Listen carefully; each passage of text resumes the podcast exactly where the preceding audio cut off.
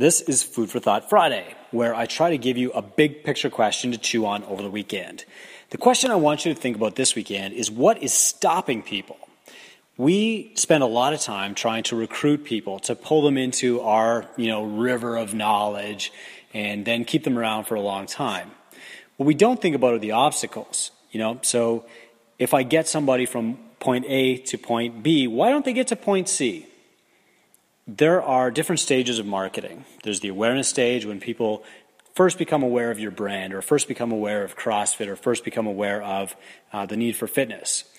The next stage is uh, interest. So now they're not just aware that you're out there, but they're actually interested in your service. And then the next stage is intake, and then finally retention. And we have a tool uh, that we use to measure all this stuff, and we teach it in the mentoring program. It's called an onboarding tracking sheet. And um, what this tracking sheet is really designed to do is to show affiliates and gym owners where people are getting stuck. So, for example, if you have really high awareness, a lot of people are liking your Facebook page, a lot of people are on your website, but they're not taking the next step into interest. You know, they're not staying on your website for long, or they're not making that phone call, or they're not like booking a free consultation. What's stopping them? I wrote a blog post this week called Two Steps to Book or Two Clicks to Book.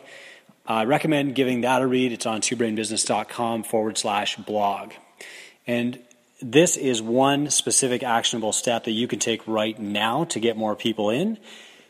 But it's also something I want you to think about as far as a bigger picture idea, which is what's stopping people from moving from stage to stage, from awareness to interest to integration to retention a lot of people start uh, getting more and more people in the door and their retention numbers go down.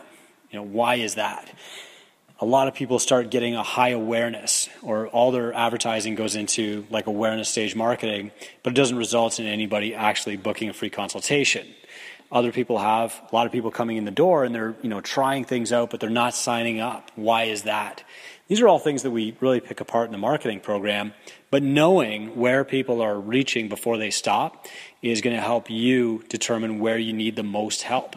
And when you book a free consultation with me online, which you can do, it'll help you have better questions instead of just, you know, getting on the phone and really not knowing where to start.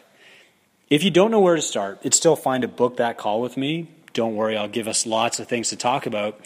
But if you're going to make the most of that time, it helps to know the right questions to ask.